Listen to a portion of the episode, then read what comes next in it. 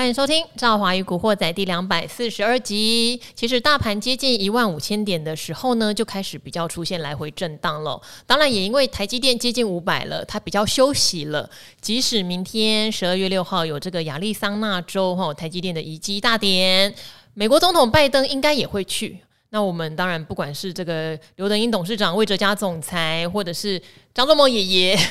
也都会齐聚一堂哦。好，那不过有人有告诉我一件蛮可爱的事啦，例如说像之前红海在威斯康星州一动土，其实红海的股价就下去了。乡野传奇，乡野传奇，对，然后他们就说看一下台积电挖起一把土的时候会不会有什么样的效应哈。不管怎么说，指数到15000以上啊，不管我或者是来宾都相对变得比较保守一点点，并不是说觉得完全没道理，因为有时候股市就是资金行情，或是一个预先提早觉得哦，好啊，明年上半年落底嘛，那就提早半年反应。总之什么样的说法都有，想涨的时候利空就也不会跌，都是这样的状况。与其说不觉得没道理，不如说股市其实有时候不是拿来讲道理。可是呢，在这样子没道理的状态里面，我们要如何找出自己信仰跟相信的方向就很重要。要不然我想这样子，你报了股票，你也不知道它在涨什么，它在跌什么，很容易就会很害怕。所以今天我们来聊聊产业，因为我们很久没有聊产业了，多半都是在这个题材、资金、新闻上面打转哦。今天特别请到已经很久没有来录《赵华与古惑仔》的产业队长张杰。Hello， 赵华好，这个各位听众朋友大家好，我是产业队长张杰。好，张姐今天看到我就说你变瘦了，我说没有，但是我常常看到队长，我也觉得他变瘦了。我没见吃饭，不是因为队长很喜欢去那个台大校园跑步看妹，没有看妹，我们都跑早上了，对啊，我们就跟赵华一起跑步，我们就是属于这个运动上面的一个以运动会友。哎呦，我们常常相约做运动，怪怪的，又歪楼了。我们今天可以跟大家聊一聊半导体啊，或是氢能源啊，或是生技几个现在旁边比较夯的股票，有时间我们都产业都跟大家聊一下这样子。好，因为我不然我们先从今天，看我又立刻跳开了，因为他自己提到半导体，是的，因为像今天啊，像你之前讲到中砂呀、升阳半啊、星云啊、再生晶圆的部分，你记得在我们的产业捷报，我们事实上跟大家分享过再生晶圆，那时候。我也特别的跟你提到说，因为台积电它在这个资本支出嘛，有一点小幅的修剪，那这样子难道对这些再生晶圆不会产生需求上的下滑吗？对，但今天看来他们全部都大涨。对，当然离他们高点都还有一小段。是的，好，所以他们能够延续。如果台积电今天休息，像这些跟台积电相关的供应链，它有没有什么样的条件能够支持它继续涨？或者队长觉得比较好的介入点是什么时候 ？OK 哈，那其实呢，这个。台积电的供应链其实是跟着台积电的股价跟资本支出完全联动的。那其实队长来唱一首歌给大家听。我送你离开千里之外，就你目送台积电离开了，怎么样从供应链赚回来？它也才500啦，是的，还没有到1000。500在这边震荡我认为其实台积电的一个供应链呢，基本上有一些其实它的续航力并不会真的那么强。好，那 even 我们曾经提到过的中砂、升阳半跟星云，它的续航力不会那么强。好，所以大家要了解一件事情，赢在深入，胜在追踪。每一个时间点的产业的一个讯息都是在变动的，也就是说，你每次想用同样的方式来做股票，基本上呢都是一个几率问题。那顺便也聊一下哈，其实我最近在思考一件事情，技术分析其实也是一个几率论，那产业其实也是，只是说你可以。透过追踪能够让你自己更贴近，例如说台积电明年第一季的7奈米产能利用率就是下滑嘛，所以你的矽晶圆甚至是你的再生晶圆跟台积电相关的这一些，基本上这一阵子在整理是理所当然。台积电370涨到490、500，是因为有巴菲特。那巴菲特并没有买所有台积电相关的，例如说矽晶圆为什么涨幅就比较弱，晶圆再生的中砂、升阳半、星云为什么整理这么久，今天才又动。所以这个东西其实你要看短线还是要看长线。我们在讲产业捷报的那个时候，其实这三档股票都是创新高，因为那个时候台积电也还没有那么多次的法说，它是在最上一次的法说会，它才提到过说我的7奈米下修，我的台南厂继续盖，可是我高雄楠梓的7奈米有 delay， 我的高雄盖，我的美国加盖，所以这个光是台积电的资本支出从400亿修正到370亿，这个东西去年今年第一季、第二季基本上都没有下修，OK， 所以这个东西大家一定要分清楚。那当然，我们呢来讲，我觉得最有希望的半导体，好，当然跟着趋势走。为什么台积电去美国盖？那兆华知道美国要盖几间嘛？目前啦，据说6间，哎呀，而且这个6间并不是空穴，我们来等啊，会不会等起来？为什么？这个主持人什么都知道，比来宾知道的还更多。并没有，你也知道，我们现在只是唱双。我没有，我真的我真的其实知道，听到是6间，可是大家就想说，张忠谋董事长嘛，他说2间而已嘛。好，他说亚利桑那，然后3奈米要过去。那当然，后来报纸有提了啦，然后好，那我直接讲结论哦。如果美国要盖6间，而且都是5奈米或者是3奈米的先进制程。那什么东西跟着台积电去美国？我觉得这个反而是更好的机会。例如说汉唐，表现就真的不错。例如说先进制程的这个3680的家登，甚至是所谓的上品4770的上品，它是也是今年才新挂牌，然后是做这个槽车。那其实潮车化学潮车，就是说清洗液的这个，我想说很潮的车，是周杰伦开的那种。好，他是做这个，例如说我简单举例，例如说像曾经的标股三氟化，对，他是做这个特用化学。那我简单举例今天一个所谓的 3M 的一个所谓的10颗液，或者是这个强酸强碱的这个液体那它要用这个化学的一个 coating 铁氟龙的一个所谓的这个槽车把它运送。那美国跟中国都是特别地大物博，所以如果台积电去了美国，可想而知，好像4770上品这种股票，它的股本小，知道的人又少，然后呢，今年1到10月的获利成长是营收成长，抱歉是64%。我认为抛砖引玉，大家反而从去美国这一块再从里面抽丝剥茧。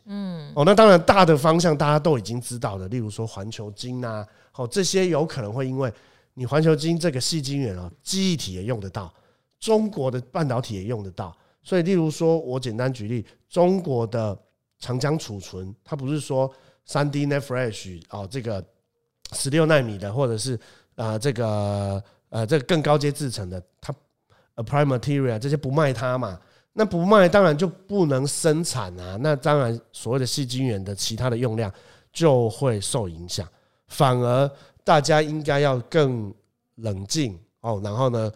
更多听我们这个节目，然后呢去抽丝剥茧，找到这个产业每一个产业每一个时期不同的一个主流。所以呢其实我认为你虽然含泪目送台积电，也不要想太多这个股票都是会拉回的那其实做股票呢，大家不要太过于急躁跟做人一样，跟谈感情一样，你急着做决策或是太急吃紧弄破袜，太急都做不了什么太好的决定我简单举例，像我们之前提到过的，像美食1795，我认真去看每一个月都有回到季线到今年9月里拉雷都买出货涨到190之前，每一个月不管大盘好坏，它都有回到季线给大家来好好研究。我们好像在上一次你来，我们也讲到这样的 tempo， 就是说不要追它，因为美食是当时很容易留上影线的公司，等于是如果它今天涨3%、4%，你去追它，又忽然回到平盘附近，你会很生气。是啊，但它每一次都会回到季线，回到季线对于这种明后年 EPS 算得出来很看好的公司就是买点。其实我们两个刚好就我们两个啦，所以我再帮大家回顾一下。对，只是它会涨到这样，我也是意料之外。对，因为最近盘真的不错啦，但是我个人认为这个兆华与古惑仔听众很幸福，因为兆华其实他每一次都不尝试把他自己的逻辑，包括他的节奏跟他的操作心法我觉得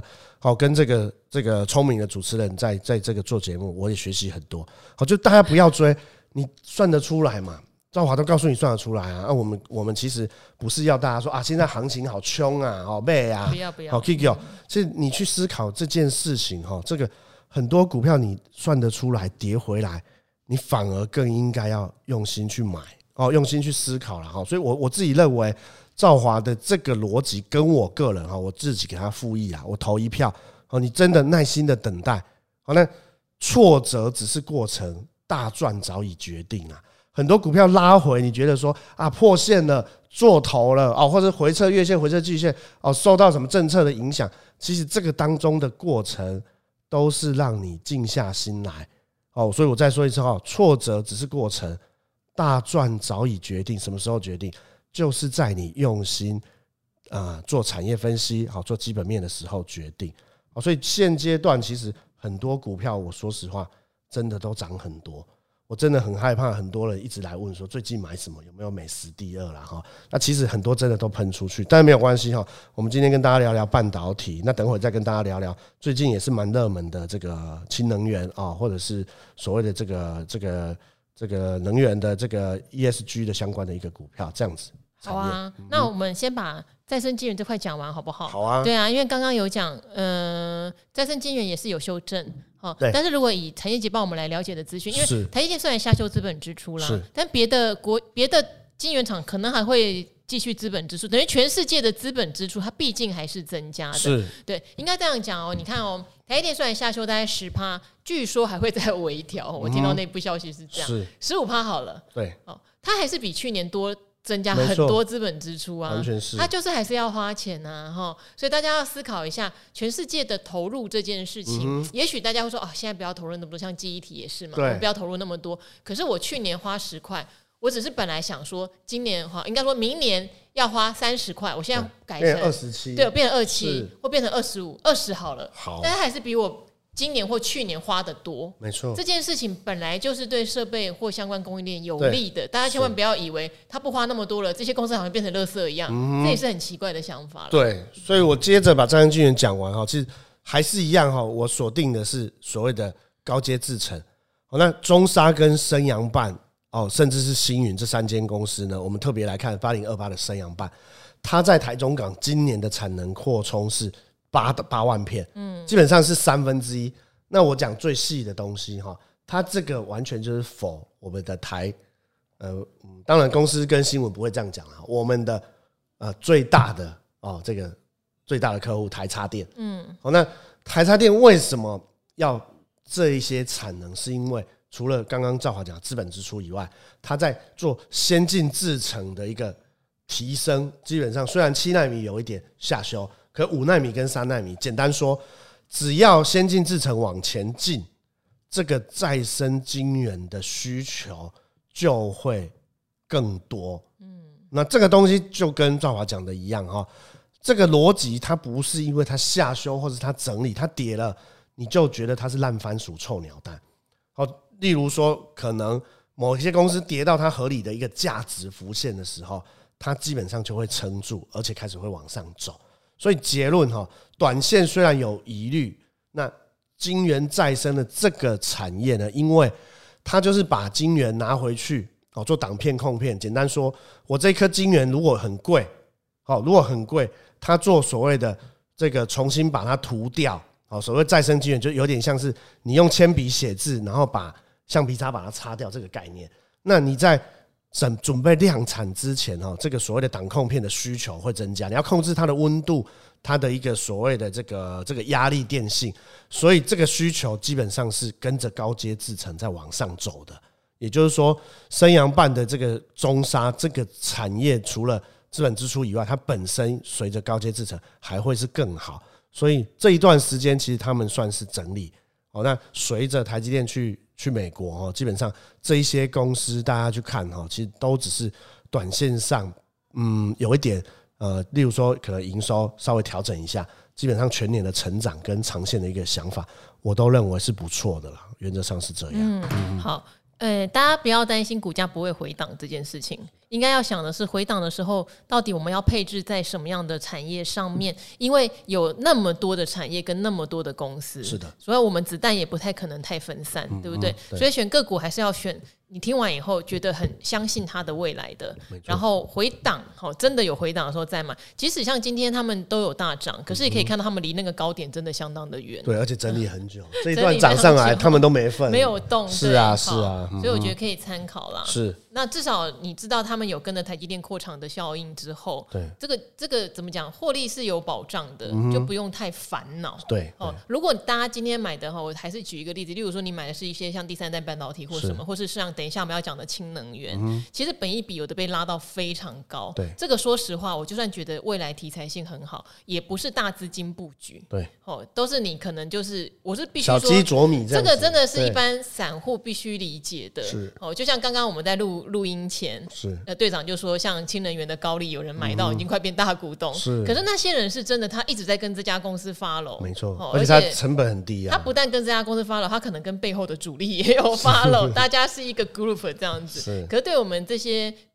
如果说资讯不对称下的散户朋友们，你知道这个题材你有兴趣，但它真的不能占你资金的大部位，因为它的震荡有时候会很大。那它跌下去的时候，我常常讲，像我们之前常常谈到像汉磊好了，它跌下去的时候，你说它本益比30倍跌到20倍合不合理？好像也很合理啊。20倍跌到10倍合不合理？好像也合理。你没有办法去找出它的下档空间在哪边。对。但它如果占你的配置只是一点，然后你只是期待未来它会发光发热，那你对它下跌不会有那么大的压力。完全是。对，好，因为我们接下来要讲氢能源。好啊，氢能源就有点这样的味道。没错，那其实这个我也稍微归纳一下，其实股市有谚语啦，涨时重势嘛，跌时重质啊。那你在涨的时候，这个气势很好，你当然可以去追，但是你记得头重脚轻，天天念经啊。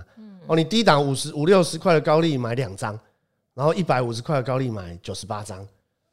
修正个10%，你一定吓死啦，紧张死啦。所以相对的节奏，还有所谓的一个你的资本的一个配置，我觉得也很重要。你不能高档买很多，低档都不买。好，那第二个部分呢，其实跌的时候，你那个本质就刚刚赵华讲，你的这个本益比修正5倍、10倍就吓死人了啦。所以我觉得，现在虽然这反弹是很强大家气势很猛但是还是记住队长讲的涨时是重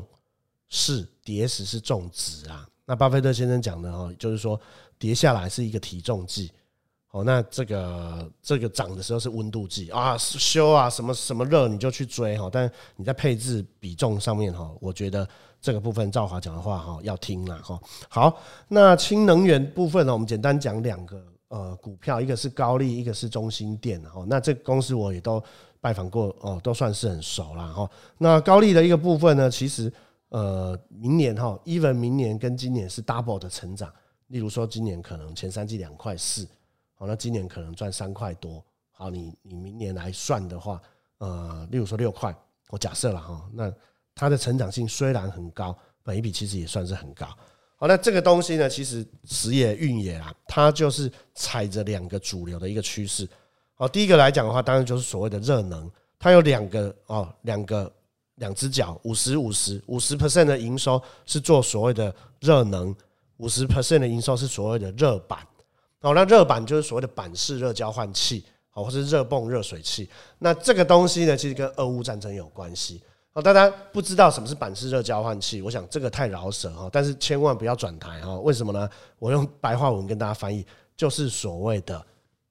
吃电的这个所谓的热水器。那例如说这个我们的这个电视台它是所谓中央空调，那中央空调它就是有板式的热交换器在主机里面，那它是可以出热水，可以出冷水，那出冷气或是出热气。那一般的所谓的分离式冷气，它就没有这个板式热交换器，所以呢，很简单你就想成是中央空调，或者是不是吃瓦斯以外的热水器。好，所以叫做电热水器，这样有白话文嘛？所以呢，欧洲呢，因为俄乌战争的关系，天然气飙到一个高档，对，那这个这北溪2号也破掉了或者这 anyway 这个欧洲他们所有，我讲基本上是所有欧盟，那这个所谓的政策这个队长也有整理了大家可以去看芬兰丹麦瑞典这些北欧很在意的这些。很在意 ESG 的这些国家，碳中和的国家，还有英国，全部在新盖的一个建筑物上面他们补助你不要给我盖什么樱花牌啦、庄头北那些吃瓦斯的都不行，吃天然气的都不行。他们补助的都是所谓的热泵的热水器，这是第一个。哦，他踩到了产业的一个趋势。那这个产业趋势是补助，所以大家要去想哦，队长的逻辑跟产业性是很强的哦。例如说电动车，电动车到底会不会卖？你在那边跟我跟兆华吵来吵去，不需要。为什么？因为政策已经落地了。美国告诉你几年之后，它不要有燃油车。芬兰、德国、全世界，甚至是我们台湾，所以跟随政策走呢，基本上政策带出来的产业，你是忧虑不虚有啊。那台湾有没有这样子的例子？台湾有啊，风力发电就算是哦，早期的世纪钢，它是从5块钱可以涨到150块钱。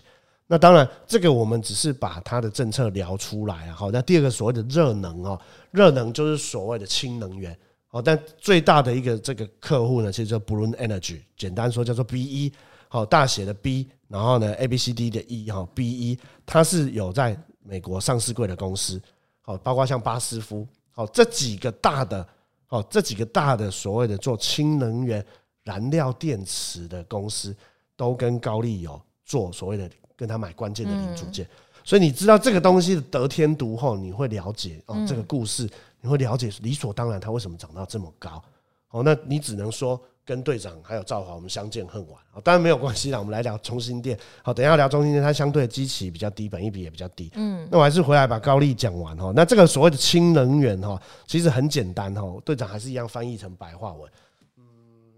大家这个听众朋友想一下哈，问一下兆华。有没有小时候有没有烧过开水？烧开水，对，用水壶烧水，还有嘛？现在还是用水壶啊？你是用嘴巴？什么用嘴巴？你家三个佣人，2个司机，你就说哎，帮我开水这样。不是啊，你现在还是用壶放到瓦斯炉上煮？没有，现在很多人都用饮水机跟那个所谓的那个什么，那真的就是像队长这种赚到大钱的，没有。像我们还是一壶一壶，我们是去砍柴啦。好。兆华，你有烧热水嘛？好，你说有嘛？对不对？好，茶壶放在瓦斯炉上面，对不对？瓦斯炉下面点火，是吸热还是放热？点火不是放热吗？火是放热，水是吸热，完全正确哈。好，水吸热，所以水是液体，吸热之后会变成气体，所以大家知道所谓的氢能源燃料电池就是液体跟气体的转换。水吸热哦 ，H2O 滚起来。变水蒸气会噗噗会叫嘛，对不对？变水蒸气，所以这个过程就是 H2O 会变成 H2 跟 O， H2 跟 O 就是氧气跟氢气，H2O 是液体，所以大家把这个反应逆反回来就好。是，所以吸热变成气体，那一样哦。我倒过来问了，这题回答不出来，观众朋友应该回答得出来哈。那气体变成液体嘞？就是像下雨一样的概念，变成放热，对，下雨前会闷热。哇，真的很聪明，这智商应该超过柯 P， 是不是？这不是一个称赞，这不是称赞吗？他不是号称他智商有140吗？好了，开玩笑，他是157啊，157，I'm sorry， 好，那这个队长智商比较低，所以记错了哈。但是刚刚兆华讲了哈，下雨前会闷热，或者是你的饮料杯子外面有水蒸气，所以你从气体变成液体，所以说你把氢跟氧气。纯氢跟纯氧加上氧化触媒放到所谓的氢燃料电池里面去烧，会产生水跟热，叫做放热反应。所以有时候你们去看到有一些瓦斯车，有一些氢燃料电池、备源电池哈 ，Bloom Energy 他们就是做这个，就是把氢气跟氧气，然后放到他们的电池的反应炉里面烧，然后产生水。产生水是干净的啊，所以叫洁净能源，叫做氢能源嘛。那这当然有政策的补助。你去烧那个所谓的汽油，会产生二氧化碳、二氧化硫，哦，跟你家住在咸酥鸡旁边一样。我不相信你家不会有油烟。哦，师大那时候不是都在那个抗议，说师大夜市油烟太多嘛，对不对？兆华在师大那边有3栋。房子在出租没有，我觉得那边也蛮可惜的，后来就没，现在还是变得蛮热闹。我觉得有一段时间就比较没落。对，那好，那我们回来那边的盐酥鸡可以加蒜头嘛？对，思源盐酥鸡哦，很有名，很有名。好，所以这个 Bloom Energy 的所谓的热能跟热板哦，在当然有做氢燃料电池，就不止高力包括像中兴电工1513的中兴电，那最近也是因为台湾的政策在补助所谓的氢燃料电池。那这个氢燃料电池呢，大部分呢，例如说用在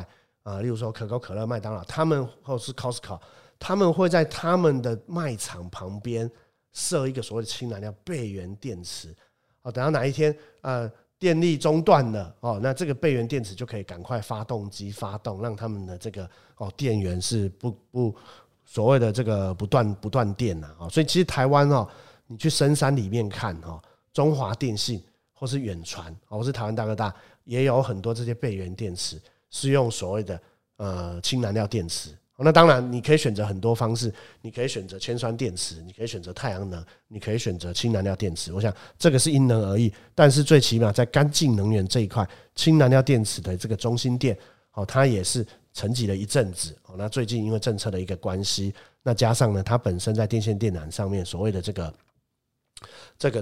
电输电配这个六输六配的这个七输七配的这个所谓的重电设备的一个重电三雄嘛，它也算是华城啊、亚力、中兴电甚至士电重电四雄，它也算是在重电的这个配置里面算是占有一席之地。所以队长在这边抛砖引玉的讲了一些半导体，讲了一些氢燃料电池相关的产业跟股票，不外乎是要让大家知道，就是说跟随着这个政策，或者是所谓的台积电说实话，台积电的这个370亿的资本支出跟我们台湾的国防支出是一样的，所以台积电的资本支出已经富可敌国，跟着钱走，跟着所谓的政策走，我相信都会有很多好的一个产业跟股票，所以帮助大家走到对的路。所以队长在这边抛砖引玉，给大家聊聊产业。其实我一直都还蛮喜欢中兴电，是的，但中兴电股性比较讨人厌，事实上它现在涨到这个67-68块钱，已经算是创一个波段。应该算创它的历史新高了，是但是它以前也有过到那种65-66块，对，总之60几块，它就蛮容易出现回档的。不过人就是这样我觉得人的心情很奇妙，因为高利大涨嘛，然后中兴电就也沾上这个氢能源题材的时候，你就很怕这次不一样。然后这次会不会就是飙上去就不会再回来了？怎么样观察这种心情有没有？我觉得是，你看看，大家可以把中兴电的限度打开。我喜欢这家公司，可是它每次只要超过55，其实我就不太会想要追它，完全是，因为它很容易在60几块回档，6几块回档，它永远都会有回到例如40几块给你买。可是每一次上去你都有，那我来跟大家讲怎么观察。你都有感觉，他这次不一样，他这次不会回来。我说实话，他要100块，我也蛮喜欢，但是我这档股票跟我没什么缘分，是不是？就是有这种感觉。我好几次很容易，只要追就会了钱的股票。但是我在这边我可以给大家几个方向啦，因为中兴电呢，它其实在这几年它之前到60几有一些因为经营阶层有一些云豹案所以有一些案子的问题那我给大家一个观察指标你们去看。它的所谓的七股跟花莲的太阳能电厂，因为中兴电有跟台糖买一些地来做所谓的太阳能的一个所谓的那个叫什么绿色能源的发电，但是大家也都知道，太阳能跟风力发电呢，还有扯到政府的一些所谓的你要并网，你要拉管线，那赵怀知道嘛，在台湾要拉管线啊，或者是要并网，你就要征用一些土地，你就要牵扯到一些政治或者是选举所以有时候它 delay 那这个东西我觉得大家可以去观察它的七股跟它的花莲这个所谓的太阳能电厂它如果呢进度符合预期，因为过去几次到50几块60几块它这一块都还没有算进来所以我觉得这个观察点我用产业面跟基本面那当然你要问我说这个东西到底会不会提早或者是延后，我真的不知道，但是我真的有去算过，因为我是台南人嘛，我有去算过七股一天日照是几个小时它这个太阳能电厂是几 megawatt 可以贡献多少 EPS 那这个东西其实我是做的比较细，但是我觉得这个观察点，如果它这个东西有进来，包括它的敦南寓所，它也有一些房子嘛那它有一些房地产，有一些重电，然后有一些充电桩，还有所谓的氢能源这几块当然有可能氢能源在香港要分拆出来挂牌，这几个点其实还是一句老话你做的功课越多，这档股票就会跟你越有缘那如果你都觉得只想听，然后呢又不愿意做功课我认为它有可能跟你就是缘浅所以我自己会觉得中兴电要观察是这个太阳能发电这一块，嗯，那当然我跟他没缘啊，我承认哈，这个部分呢，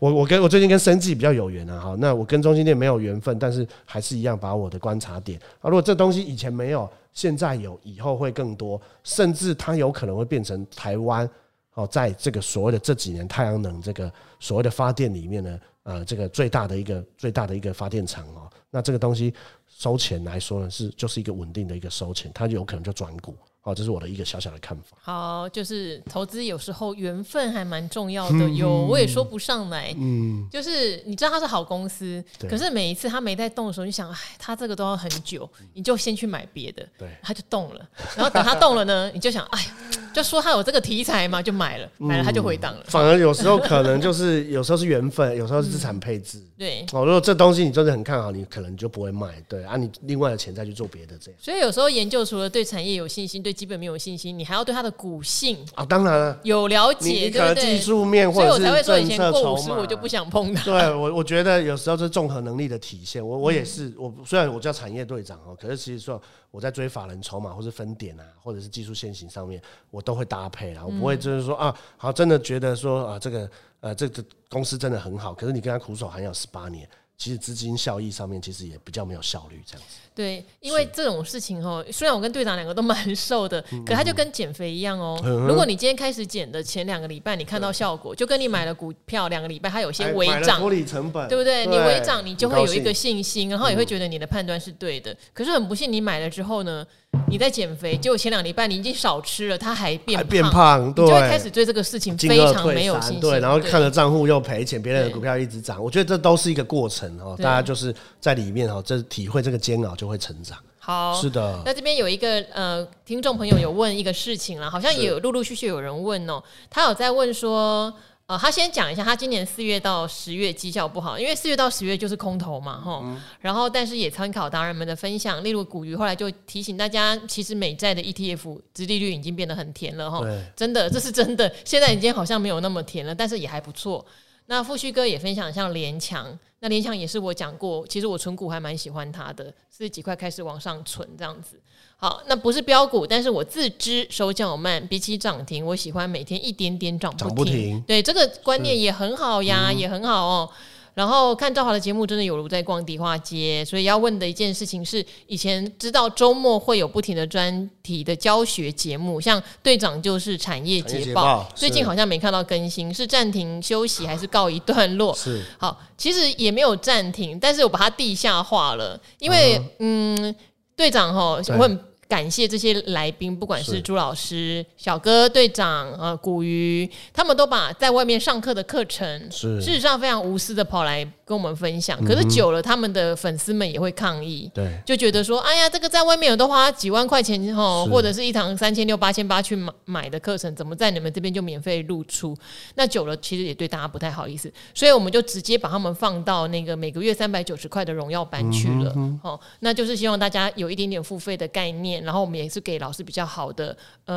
怎么讲，教学费用，对，有这样的设计啦。所以目前的话，他们现在都是只要你是付费会员，你都看得到。但是如果不是的话，就以前的其实我觉得也够学了。对，像古鱼的那个系列，好像80、90集了耶。都要破100集了，你说这个学得完吗？是，连我都觉得他讲过的我都忘记了。无海无涯。对，然后我们就在那边讨论说，这你讲过，他说我教过你了，然后说哦，好啦。然后像那天队长讲再生晶圆，事实上每次队长讲完产业捷报，我都觉得说真的讲得太好了，马上就想买。对，然后可是过了2个月，上次你讲那个再生晶圆是怎样？产业会变动的。像我还记得你讲半导体检测，是，然后有去讲每一家其实不一样，什么宜特，专门出，后来是有创新高的哦，专门出美女阅历诱惑竹柯南，对，然后一家是宏康嘛，对，宏康，然后创办人是一个女生，谢董，然后她非常的坚持，很有毅力，没错。好，可是他们2家都在大陆的比重不同，所以那时候市场评价也会不同，因为大家有点担心去中化的议题。像这些我都觉得哇，每次听完队长讲产业情报实在是棒呆了，谢谢谢谢。那我还记得，但是如果我在下个月问我，哎，上次他那个半导体检测讲什么，可能我已经忘记了。不会，我再给你复习，对对对，特别给你家教一下。好，所以会建议大家哈，对这个网络教学版有兴趣的，赶快把之前拿出来的那些已经教过的，赶快再复习一下。加入荣耀班就好了。其实再加入荣耀班也不错。那如果没有加入的话，公开版的真的也学不完了啦。像朱老师的系列，有的人就会在前几集就说。啊，你又没有教1700档，你怎么选股的？你往后看，后面有教啦，对，哦，就大家的问题，我们每一集不可能一集教完嘛，对啊，也几十集了，哦，慢慢看，慢慢看，大家慢慢看好不好？哦，好，哎，对，产业节目也快1年了，对呀，真的，真的是很棒的一些系列，是的，真的好，大家赶快去把公开版哦，再回去复习一下，绝对都会有新收获。好的，好的，好，那今天非常谢谢队长又来讲这么多产业的内容给大家听哦，希望大家也喜欢这样子的分享，因为他就是教你了解产业结构哦，做一些基本功，然后我们会聊聊投资的节奏这件事情。那我们就跟我们召回古惑仔的朋友说拜拜喽，拜拜，谢谢队长，大家，拜拜。